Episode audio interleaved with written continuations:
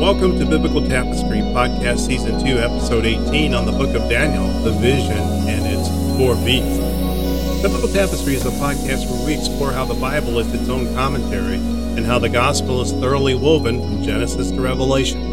Today, in this 18th episode in the Book of Daniel, Chapter 7, the most important chapter in all the Book of Daniel, we turn from historical accounts to visions, but what is contained in these visions is amazing. In fact, all the apocalyptic material in Scripture was influenced by this vision.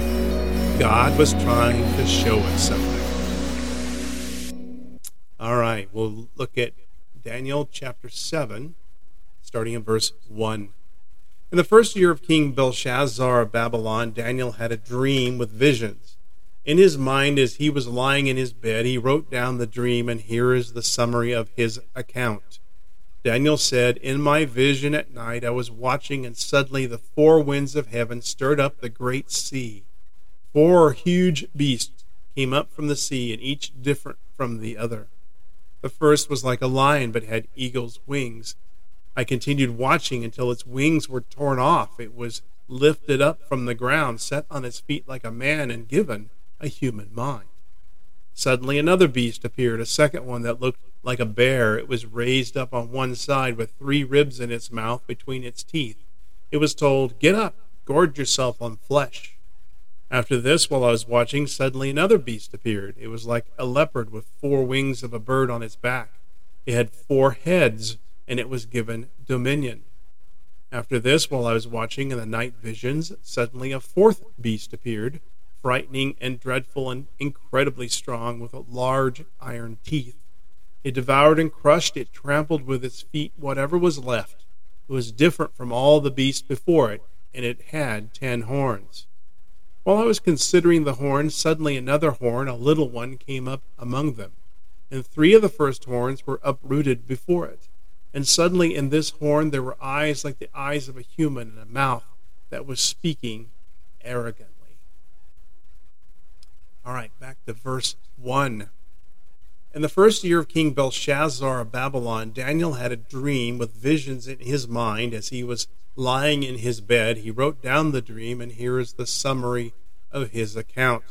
So, chronologically, this vision given to Daniel occurs the first year of Belshazzar and before the writing on the wall incident, so many years before chapters 5 and chapter 6.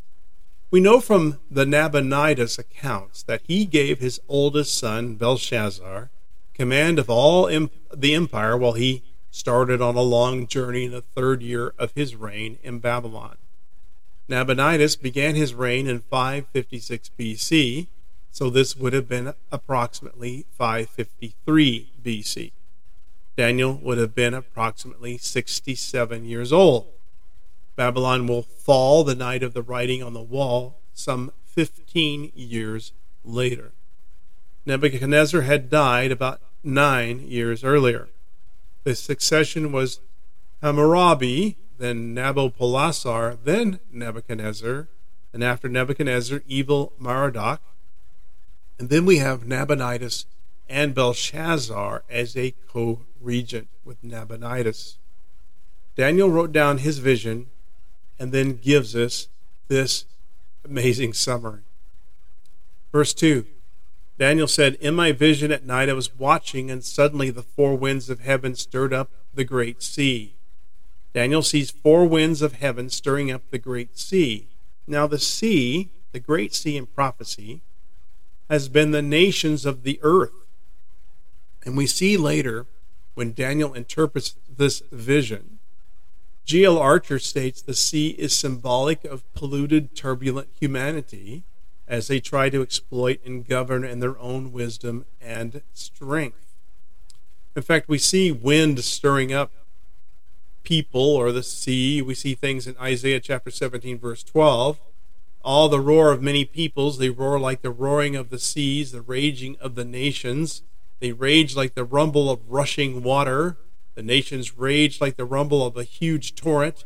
He rebukes them and they flee away, far away, driven before the wind like chaff on the hills and like tumbleweeds before a gale.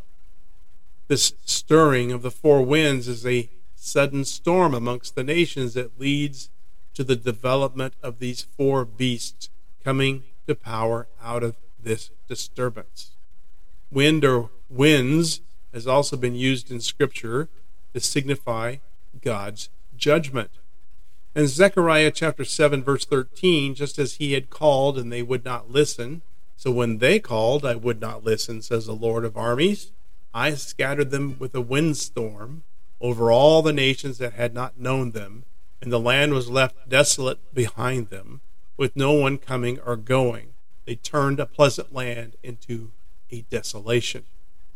These beasts come from strife and trouble among the nation. Verse 3 Four huge beasts come from the sea, each different from the other. So we have four great beasts who come out of the sea of humanity, and each one of these beasts was powerful and large. And just as the kingdoms presented in chapter 2 in Nebuchadnezzar's dream, these are the same four powerful kingdoms that were or to come. In verse 17, the angel gives us the understanding that these are four kingdoms that will rise from the earth. The traditional view that we have and we will adhere to are the same kingdoms in succession Babylon, then Medo Persia, Greece, and then Rome. Four different empires in character and successively more brutal. Verse 4 The first was like a lion, but had eagle's wings. I continued watching until its wings were torn off. It was lifted up from the ground, set on its feet like a man, and given a human mind. Well, the first beast was like a lion with eagle's wings. Now, this is the same symbols used before in Scripture for Babylon. Some examples. In Jeremiah chapter 4, verse 7, a lion has gone up from his thicket, a destroyer of nations has set out. He has left his lair to make your land a waste. Your cities will be reduced to uninhabited ruins. In Ezekiel chapter 17, verse 1, the word of the Lord came to me, Son of man, pose a riddle and speak a parable to the house of Israel. You are to say, This is what the Lord God says A huge eagle with powerful wings, long feathers, and full plumage of many colors came to Lebanon and took the top of the cedar. So we have an example of a lion and an eagle, and here we have a lion with wings. And Babylon itself was symbolized as a lion with wings as part of their own culture. Nebuchadnezzar symbolized Babylon as he was humbled by God. He had that period of seven years of insanity that ripped his wings off. And then he was given his kingdom back when he acknowledged God as sovereign. God put him in his place, and then God gave him his kingdom and his mind back. Verse 5 Suddenly another beast appeared, a second one that looked like a bear. It was raised up on one side with three ribs in its mouth between its teeth. It was told, Get up, gorge yourself on flesh. Well, Medo Persia would conquer Babylon, and this would become the second beast. This bear was larger on one side than the other. This bear had two parts, being Media and Persia, and Persia was the more dominant in this alliance. This is carried forward also into chapter 8 as well as one part larger, as the one larger part is symbolized by a ram with one larger horn. Now, this bear had three ribs he was munching on. We know the Medo Persian Empire had three major conquests, being Babylon, Lydia, and Egypt the bear gorged itself and became the largest empire up to that point. It was massive in size, from Egypt to the Indus River in what is now India. All right, verse 6. While after this, while I was watching, suddenly another beast appeared. It was like a leopard with four wings of a bird on its back. It had four heads, and it was given dominion. This third beast that came out of the sea was a leopard with four wings. Now, following the Medo Persian Empire came the Greek Empire. From the website lions.org, Leopards are still a powerful force to be reckoned with. In particular, their skulls are notably large. Their jaws are so powerful that they can take prey much larger than themselves. Their shoulder muscles are also particularly strong and give leopards their unique ability to climb trees, often whilst carrying remarkably heavy kills. Leopards climb back down from trees head first. Their powerful shoulders also help them in leaping and jumping uh, with a six meter horizontal leap and a three meter vertical leap. Although not known for speed, leopards can run very fast at over 36 miles per hour, and I'm assuming 36 miles per hour is faster than you can run. The Greek Empire took over the world in lightning speed, and the four wings on the back of the leopard would only enhance the speed. Alexander the Great invaded Asia Minor in 334 BC, and within 10 years, he had, at the ripe old age of 32, conquered all of the Medo Persian Empire. Now, notice this leopard had four heads as well, as there were four major generals that took over after Alexander died in 323 BC. They fought each other, and the kingdom was then divided into four parts. Antipater gained control over Greece and Macedonia. Lysimachus ruled Thrace and a large part of Asia Minor. Seleucus, the first Nicator, ruled Syria, Babylon, and much of the Middle East except Asia Minor and Palestine. And Ptolemy, the first Soter, controlled Egypt and Palestine. We will see more of this in chapter 8. Now, where this is over 200 years in the future, and then more is being foretold. Verse 7 After this, while I was watching in the night vision, suddenly a fourth beast appeared, frightening and dreadful and incredibly strong, with large iron teeth.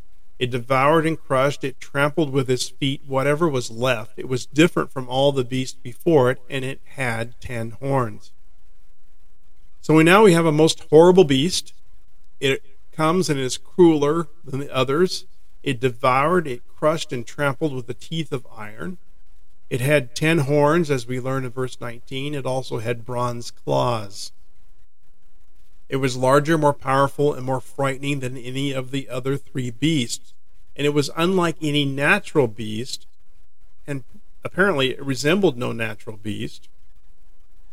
By the second century, we know that Rome superseded Greece as the dominant world power larger than the others, incredibly powerful, and it was dominant for centuries. The ten hours, the ten horns, excuse me, represented kings and kingdoms, like the statue in chapter 2 with the ten toes representing the same ten kingdoms. Verse 8 While I was considering the horn, suddenly another horn, a little one, came up among them, and three of the first horns were uprooted before it and suddenly in this horn there were eyes like the eyes of a human and a mouth that was speaking arrogantly. So now we see a smaller horn rise from the, this empire. It grows strong and conquered three of the other kings that made up this kingdom. Now, this is probably much beyond the original Roman Empire. This kingdom now comes under this one powerful horn. This horn had human eyes and an arrogant mouth. So it was intelligent and it showed the world wisdom. It was extremely arrogant and blasphemous. And we know blasphemous from the book of Revelation. The world will be captivated by this power, and Christianity will be revolted by it. This is a kingdom from the roots of the old Roman Empire that has yet to appear. This empire will be crushed by Christ's return, so this happens just prior to that event. We see him appear in 2 Thessalonians chapter 2, starting in verse 1. Now, concerning the coming of our Lord Jesus Christ and our being gathered to him, we ask you, brothers and sisters, not to be easily upset or troubled either by a prophecy or by a message or by a letter supposedly from us alleging that the day of the Lord has come. Don't let anyone deceive you in any way, for that day will not come unless the apostasy comes first, and the man of lawlessness is revealed, the man doomed to destruction, He opposes and exalts himself above every so called God or object of worship, so that he sits in God's temple, proclaiming that he himself is God. Don't you remember that when I was still with you, I used to tell you about this? And you know what currently restrains him so that he will be revealed in his time. For the mystery of lawlessness is already at work, but the one now restraining will do so until he is out of the way and then the lawless one will be revealed. The Lord Jesus will destroy him with the breath of his mouth and will bring him to nothing at the appearance of his coming. The coming of the lawless one is based on Satan's working with every kind of miracle, both signs and wonders serving the lie, with every wicked deception among those who are perishing. They perish because they did not accept the love of the truth and so be saved. For this reason, God sends them a strong delusion so that they will believe the lie, so that all will be condemned, those who did not believe the truth but delighted in unrighteousness. And then we see in Revelation chapter 13, verse 5, the beast was given a mouth to utter boasts and blasphemies. It was allowed to exercise authority for 42 months. It began to speak blasphemies against God, to blaspheme his name and his dwelling those who dwell in heaven, and it was permitted to wage war against the saints and to conquer them. It was also given authority over every tribe, people, language, and nation. All those who live on the earth will worship it, everyone whose name was not written from the foundation of the world into the book of life of the Lamb who was slaughtered. So, this little horn, already shown to us in Daniel, is the Antichrist and will control this kingdom that rises from the roots of the first Roman Empire. Now, there's a whole lot to unpack here, especially if you want to go to look at Thessalonians and Revelation. There's more to be done to tie that together. But we're going to be just looking at the book of Daniel at this point. Again, I hope you enjoy the season two study in the book of Daniel. Next episode 19 in chapter 7, we will continue to look at some amazing prophecies given to Daniel and its incredible accuracy and what is to come. In chapter 7, once again, the single most important chapter in the book of Daniel, we look at the destruction of the fourth beast. God bless you today, and I encourage you to spend some time in God's Word. Please note that Biblical Tapestry has a Facebook and Instagram page, and I encourage you to like and share this podcast if you feel that this is deserved. God bless and take care.